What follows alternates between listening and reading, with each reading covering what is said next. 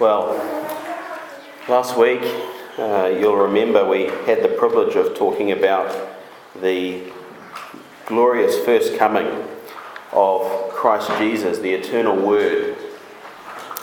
Uh, this week I thought we would uh, change gear and talk about the second coming of the glorious Word uh, in the flesh now. That incredible gift of God's own Son. And just to recap those words that we looked at last week, those glorious words from John uh, in chapter 1 the true light, which gives light to everyone, was coming into the world. He was in the world, and though the world was made through him, yet the world did not know him. He came to his own, and his own people did not receive him. But whoever did receive him, whoever believed in his name, he gave the right to become children of God, who were born not of blood or of the will of the flesh or the will of man, but born of God. And the Word became flesh and dwelt among us, and we have seen his glory. That was last week. A marvellous opportunity, uh, Christmas Eve last week, to look at that. Now, if Christmas is about looking back, which it is really, it's about looking back at the first coming of Christ, uh, New Year's is really about looking forward. And I don't mean looking forward necessarily to this year uh, and the practical needs of this year. You can do that on your own. I was thinking we might look all the way forward to uh, as far as um, we can in the biblical narrative to the coming of Christ Jesus a second time. Last time uh, in the flesh, this time uh, the eternal word coming in flesh to save us from our sins, the second time to come and to save us from our enemies, to save us from uh, remaining sin and to bring us into glory. And so I want to uh, focus with you on a, a passage that really helps us to understand the, the practical impact of the second coming of Jesus Christ. Uh, the second coming of Jesus Christ is a massively practical doctrine that has a huge impact on the way we live and think uh, and the way in which we ought to live and think throughout the year ahead of us. So let's focus on that together. And I'd love you to turn with me to James and chapter 5. James chapter 5. And I'm going to be focusing on verse 7 through to verse 12 with you, but I'll read from verse 1 just to give you a, a sense of the context leading up to these uh, amazing words. So, James chapter 5 and verse 1. And you can hear the, um, the incredible wisdom of James. I've heard it said that James is really the Proverbs of the New Testament. And of course, that's not completely true. James doesn't speak in Proverbs. But the point is that James is the one, perhaps more than anybody else, who's able to take doctrine and apply it so practically and so forcefully in our lives. And that's what we have uh, in James 5 with regard to the second coming of Jesus. So, James chapter 5 and verse 1. It says, Come now, you rich, weep and howl for the miseries that are coming upon you. Your riches have rotten, uh, rotted, and your garments are moth eaten. Your gold and silver have corroded, and their corrosion will be evidence against you and will eat your flesh like fire. You have laid up treasure in the last days. Behold, the wages of the labourers who mowed your fields, which you kept back by fraud, are crying out against you, and the cries of the harvesters have reached the ears of the Lord of hosts. You have lived on the earth in luxury and in self indulgence. You have fattened your hearts in the day of slaughter. You have condemned and murdered the righteous person, and he does not resist you. Verse 7 Be patient, therefore, brothers, until the coming of the Lord. See how the farmer waits for the precious fruit of the earth, being patient about it until it receives the early and the late rains. You also be patient, establishing, uh, establish your hearts, for the coming of the Lord is at hand. Do not grumble against one another, brothers, so that you may not be judged. Behold, the judge is standing at the door. As an example of suffering and patience, brothers, take the prophets who spoke in the name of the Lord. Behold, we consider those blessed who remain steadfast.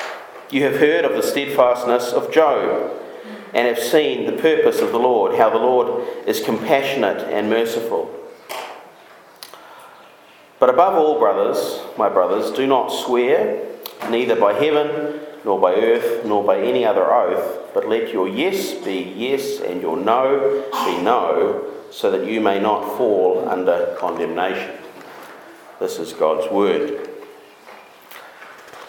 Now, I want to start with a question for you and ask you how much does the truth, Jesus is coming again, impact your lives in a practical way? How much does that truth, Jesus is coming again, impact your life in a real practical way? How many times do you think about the fact that Jesus is coming again? How many times have you thought about that fact in the last month? How many times have you thought about it in the last year? How many times have you heard it mentioned in a song or in a prayer or in a sermon or in a conversation and it not had really any impact on your mood, on your mindset, on your hope, on your endurance, steadfastness, on your ability to suffer well, on your uh, trust and faith in God, in your evangelism. How much impact has it had? See, of all of the uh, doctrines that should have practical impact on our lives and yet don't have much practical impact on our lives, I want to suggest to you that the second coming of Christ is maybe top of the list. You see, there are many doctrines, in fact, all doctrines should have practical impact on our lives, and I would suggest that most of them do, nowhere near as much as they should, but most of them do. Think of doctrine like it's a, um, a, a gold mine that you're drilling into. You never get to the bottom of it, because if you did, I mean, imagine getting to the bottom of the gold mine of the holiness of God. Imagine how much of an impact that would have on your life, how practical that would impact you to truly understand the holiness of God, what would that do to you? But I do think that understanding the holiness of God and pondering on it does have some impact on our lives. It's not completely impactless as we consider it. Other doctrines would be the same. The atonement. We, we think about the atonement regularly, the fact that we are saved from our sins. The fact that our sins have been atoned for has a practical impact on our lives, as it should. We haven't got to the bottom of that gold mine, not by any stretch. But of all of these things, maybe the shallowest gold mine in all of our theology might be the second coming of Christ.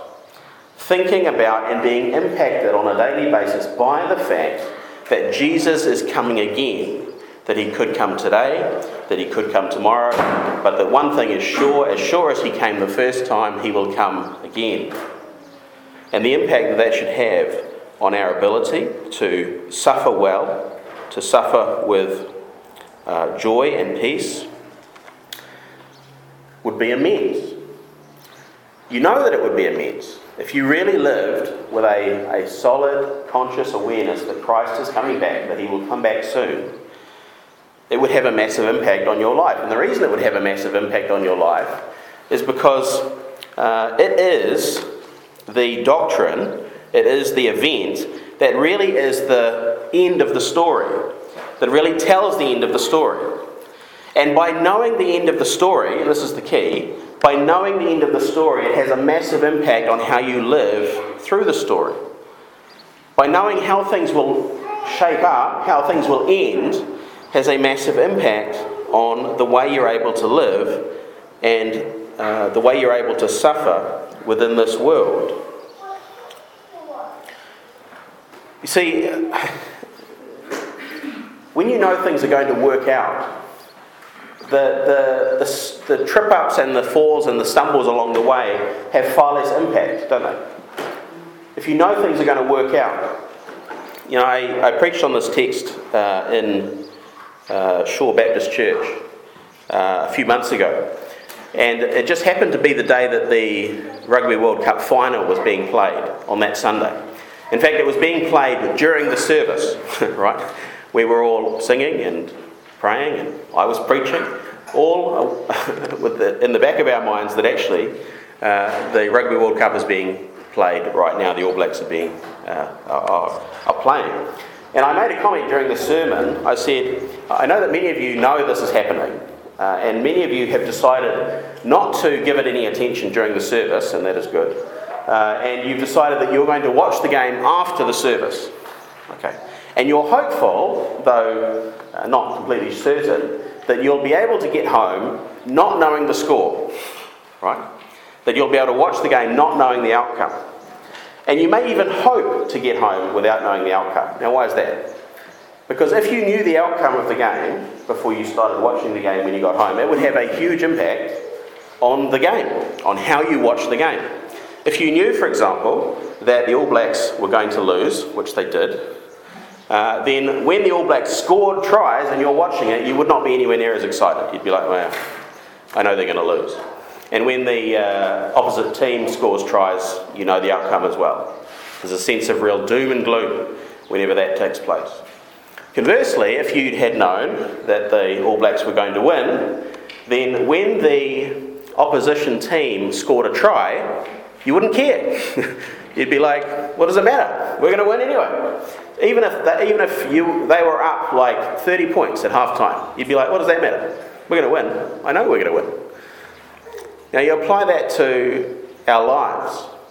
When you know that Jesus is coming back, when you know that you're going to win, that the battle that you have with cancer is a battle you're going to win eventually.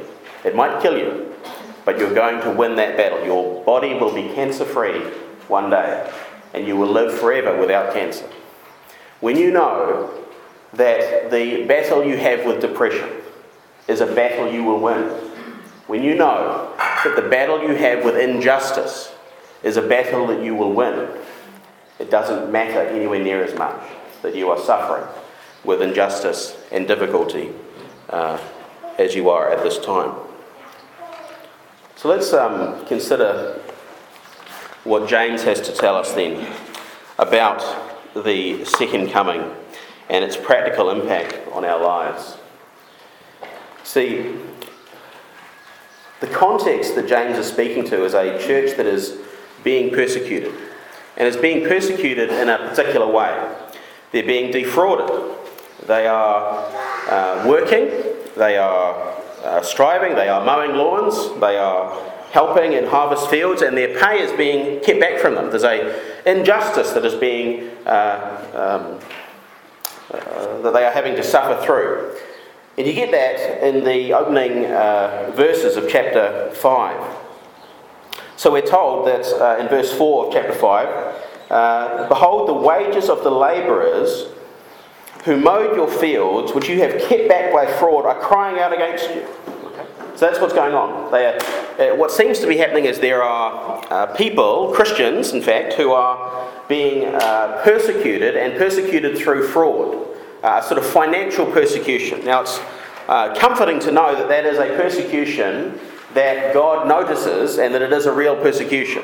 It's not just physical persecution that the Lord opposes, but financial, social, economic, all of these types of persecution uh, were going on in the New Testament church and uh, may continue to go on throughout all of history. And it is comforting to know that this persecution is noticed by God. Behold, the wages of the labourers who have mowed your fields have been kept back by fraud. You have kept back by fraud, are crying out against you, and the cries of the harvesters have reached the ears of the Lord of hosts. You see? It is a comforting thing to know that the Lord sees these things that the Lord will correct these things, that the Lord will bring uh, justice upon the earth, and of course, the time that He will do that will be the second coming of Jesus Christ. But how does James instruct us to respond to this persecution, to this injustice that is coming? How are we supposed to react? Are we supposed to react by demanding justice? By executing justice ourselves, even? No. Not that it would be completely wrong to seek justice. But that is not the instruction that James gives. In fact, rather, James gives uh, three instructions, none of which have anything to do with seeking justice for yourself. What they are told to do is number one, be patient. Number two, don't grumble. And number three, always guard the name of the Lord. Be patient, don't grumble, always guard the name of the Lord. So, what I want to do today is go through those three instructions, look at the motivation behind being able to do that, being in the coming of Christ Jesus and establishing your heart for the coming of Christ Jesus. And then I want to finish by looking at the example of Job and his example of suffering and steadfastness under suffering, which we have in this passage as well. So that's our outline. Three instructions and one great example in Job. So, first instruction when suffering uh, persecution, financial persecution or otherwise, we are told in verse 7. Can you read it with me? The first two verse, uh, words of verse 7 it says, Be patient. Okay?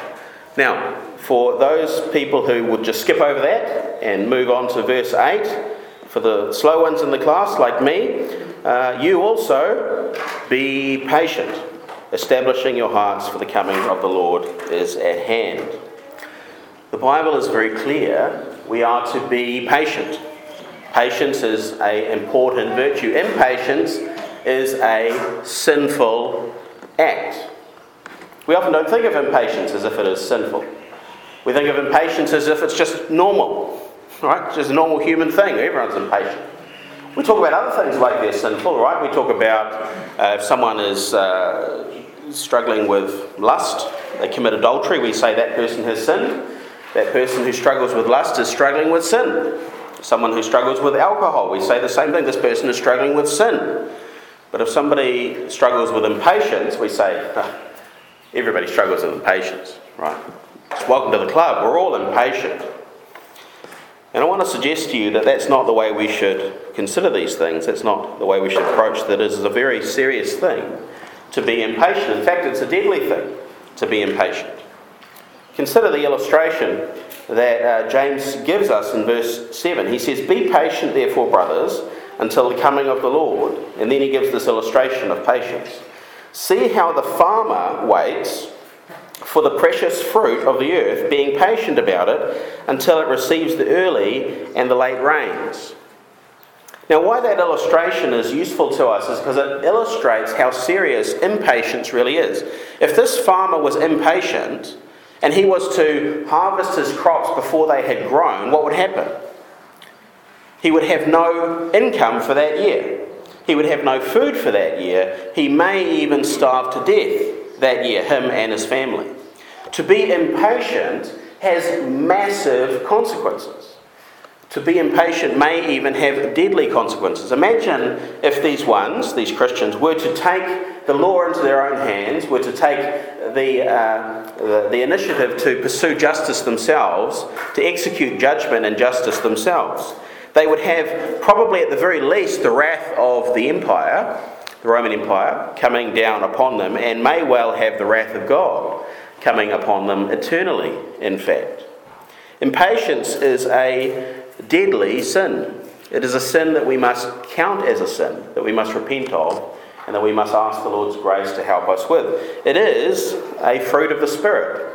And it is a fruit of the Spirit listed well before self control is listed. I think it's number four, self control being uh, number nine. Now, I don't think that's necessarily how it works, it's not order of importance, but you get my point. It's an important thing patience. Uh, to illustrate that further, let me ask you this Does it matter that God is patient? Does that matter? Yeah, that matters a tremendous amount. Imagine if He wasn't. If God was not, impa- was not patient, you would not be saved. If God was impatient, we would not be saved. This is a theme you could trace through the whole Bible. Uh, in fact, let's just do that. We, we all want to be here in the heat all afternoon, so let's just start at the beginning. Well, we won't start at the very beginning, we'll start with Noah. So 1 Peter uh, 3 and verse 20 says this God waited patiently in the days of Noah while the ark was being built. Why? So that he could save one family from the flood. Noah knows how important it is that God is patient. God is patient with the people of Israel. When he announces who he is to them in Exodus 34 and verse 6, he says, I am the Lord, the Lord, a God merciful and gracious, slow to anger, and abounding in steadfast love. Israel knows how patient God is and how important it is that he is patient. This is carried on through the New Testament as well. Romans chapter 2 God's patience is intended to lead you to repentance. Romans chapter 9. God is bearing with great patience the objects of his wrath. 1 Timothy 1 and verse 16. Paul credits his salvation entirely to the perfect patience of Jesus Christ. You see how important patience is. 2 Peter 3:15. We are told that uh, we are told to count the Lord's patience as our salvation. 2 Peter uh, chapter 3 and verse 9, just before the verse I just read, we're told that the very reason we should be patient with respect to the Lord's return is because God is being patient, not wanting any to perish. The patience of the Lord means salvation. Is, impatient, is patience important? It is, in fact, the essence of godliness. It is, in fact, the essence of the gospel. Patience is of immense importance. And by the way, recognizing that is the key to having patience. Recognizing not just that God is patient, not that He just commands you to be patient, but recognizing that He has been patient with you is the essence and the motivation for patience in this life as we look forward to the coming of Christ Jesus. You see, just as God waited in the days of Noah, and he put up with all of the sins of the people of the world that he had committed himself to destroying, patiently waited so that he could rescue Noah and his family. In the same way, God is waiting in our day as well. God is putting up with all of the sin, He is putting up with all of the blasphemy against His name. He is putting up with all of the horrors and injustices of this world. Why? So that He could save you. You know what would happen if Jesus returned uh, the year before you were born? The patience of God waited for you. You who were written in his book. You who are part of his elect. He waited for you to be born.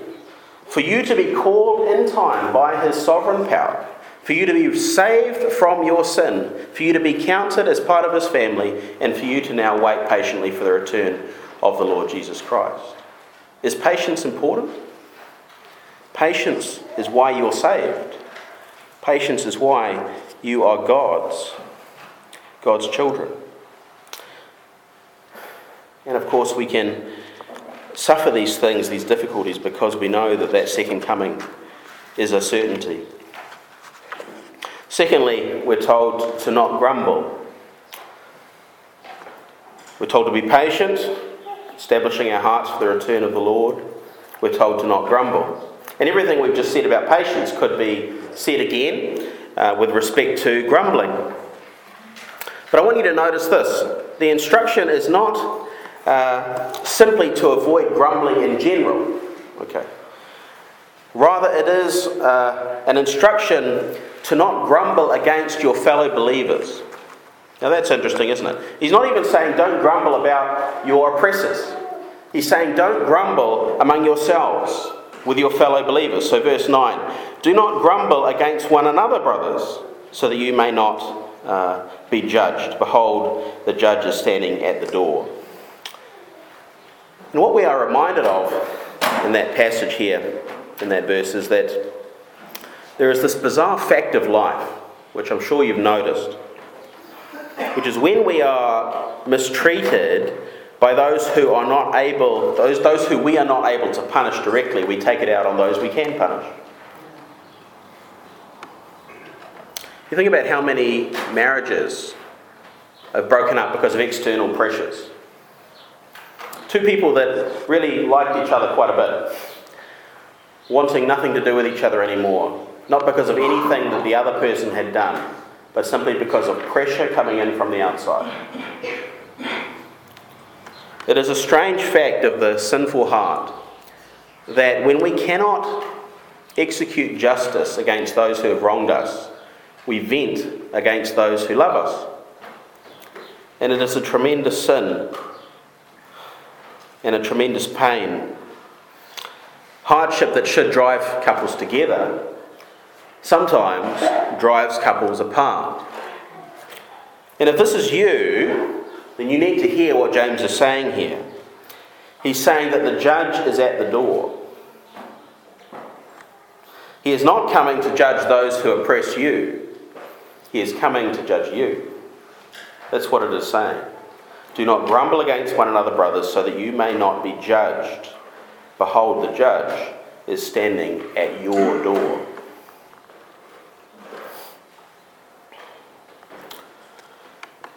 So, we've talked about patience. We need to be patient. We need to be patient with one another. We need to not grumble amongst ourselves as we wait for the coming of the Lord. Thirdly, we need to be careful to always guard and revere the name of the Lord.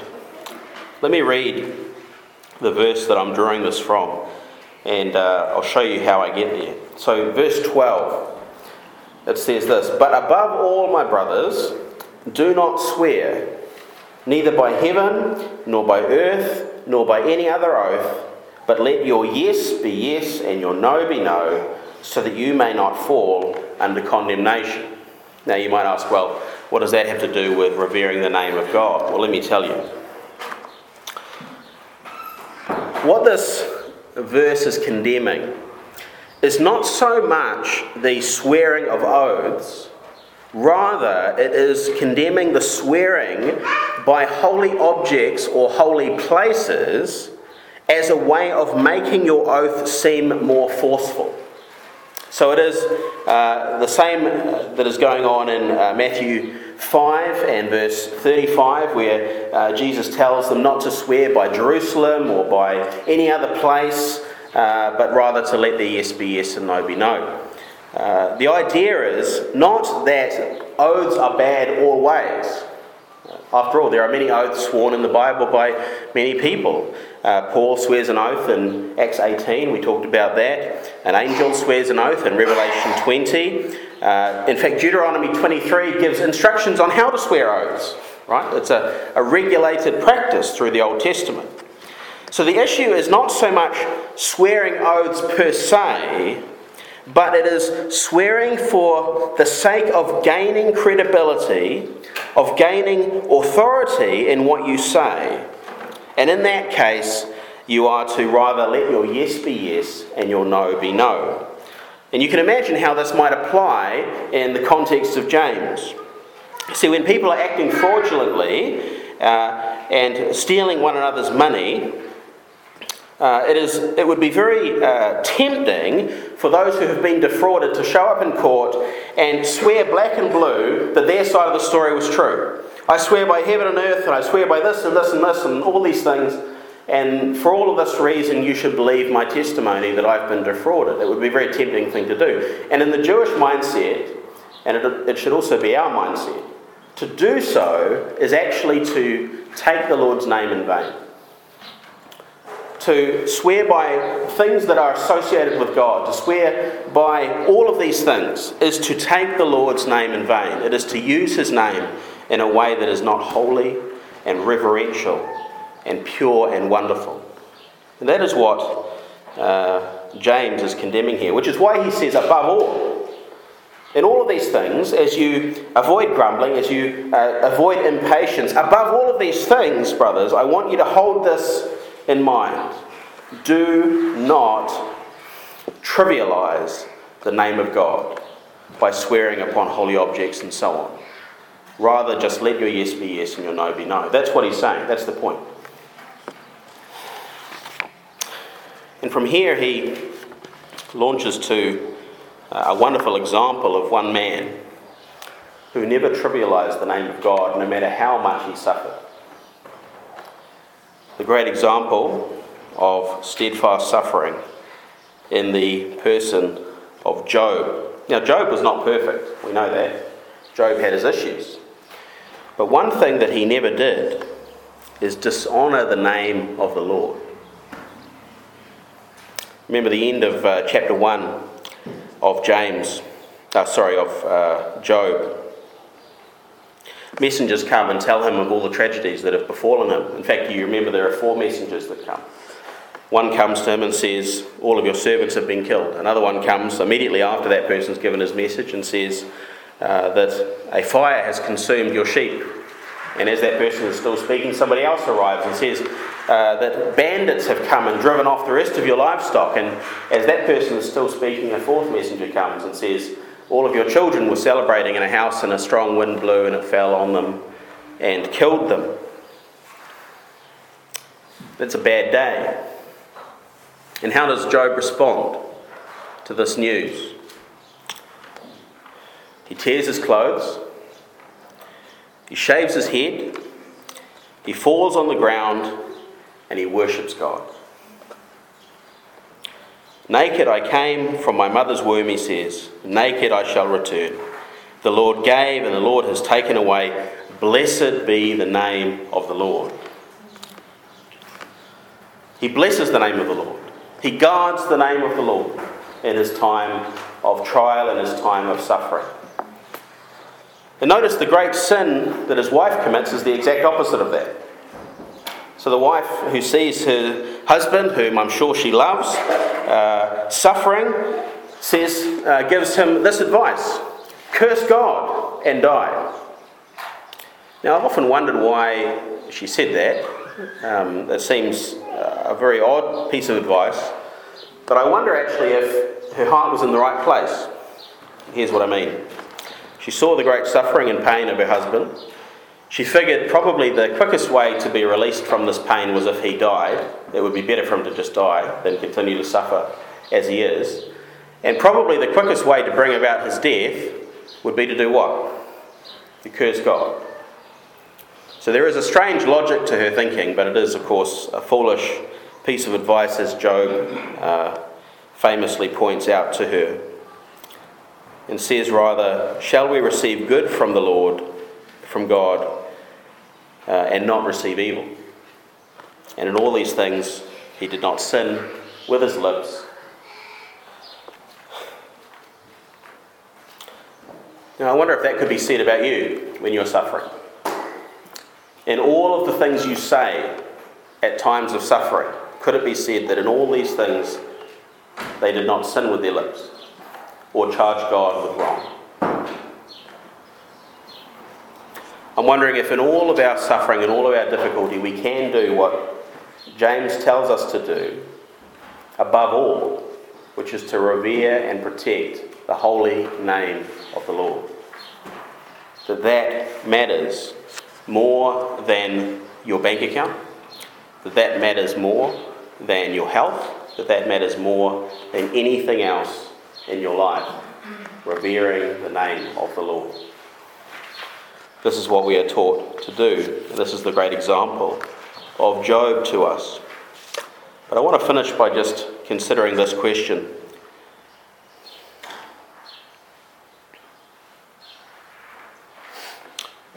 How is it that Job had the motivation to endure the suffering and not curse the name of the Lord?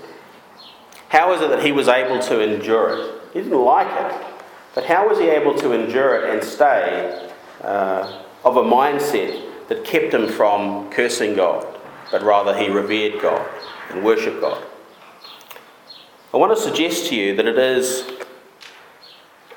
by knowing something about the second coming of Jesus Christ, which is why Job was able to patiently endure his suffering. He wouldn't have known anywhere near as much as you know, but he knew something about the second coming of Christ, which I think was his motivating uh, knowledge.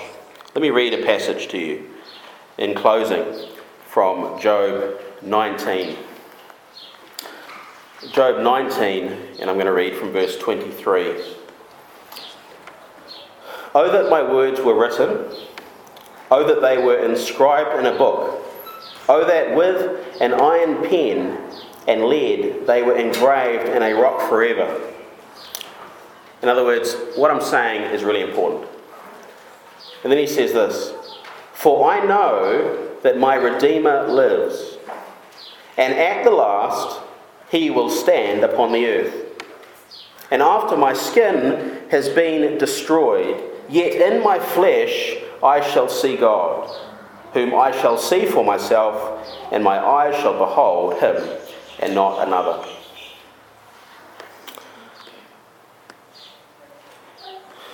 What is Job's hope?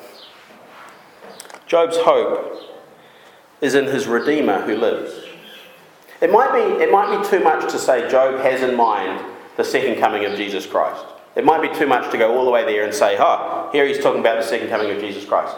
Here, but here's what we know he is talking about. He knows his Redeemer lives. That's what he's saying. He knows his Redeemer lives, and in the last will stand upon the earth. He knows that even though he might die, yet in his flesh he shall see God. He knows that he will be saved from all of this suffering, from all of this difficulty, from all of the trial, even if his own body should give up and he should be killed, he will be redeemed. He could patiently endure because he knew the end of the story. So here we come back to where we started. When you know the end of the story, when you know that you will win, when you know that your flesh will win, when you know that you will one day stand before God redeemed without the cancer, without the depression, without the injustice, without the persecution. And all these things will be made right. Then you can endure these things patiently. And that is what James is telling us to do to establish your heart for the coming of the Lord is at hand. Be patient, for the coming of the Lord is at hand. That is what James is telling us to do. And that is the practical impact that the second coming of Jesus Christ should have on your life. Do you think he's coming? Do you think he's coming today? I know a preacher who used to say, every time he'd speak about the second coming, he would say, uh, Do you believe that the Lord is coming today? Do you think he'll be here today? And people would search their minds and they'd realise, no, I don't really expect him to come today. I know he'll come, but probably not today. And then he would immediately quote for them Matthew 24 44. At an hour that they do not expect, the Son of Man will come. Today is the hour you do not expect him to come, is it not? At an hour you do not expect, the Son of Man is coming. And because you know he is coming, and it is as sure as sure can be, we can patiently endure all things. We can patiently endure all wrongs done to us. We can patiently endure all suffering and difficulty that this world has to offer because our Redeemer lives and will one day stand upon the earth. And even though our skin may be destroyed, yet in our flesh we shall see God, whom we shall see for ourselves, and our eyes shall behold him and not another. Amen? Let's pray together. Almighty God and Heavenly Father, we thank you for the peace that can be ours because we know that our Redeemer lives. Father, may we be a people that, plow, that, that digs deep into this gold mine of the second coming of Christ Jesus and that is remind that we remind ourselves and are reminded every day every difficulty we have every injustice we face when someone cuts us off in traffic when someone defrauds us when someone steals from us or criticizes us or even when our bodies begin to fall apart lord may we sit patiently and endure with joy in our hearts knowing that we have actually won and that all of these setbacks are meaningless relatively speaking, because all things will be granted to us at the coming of Jesus Christ. We thank you for him. We pray in Jesus' name. Amen.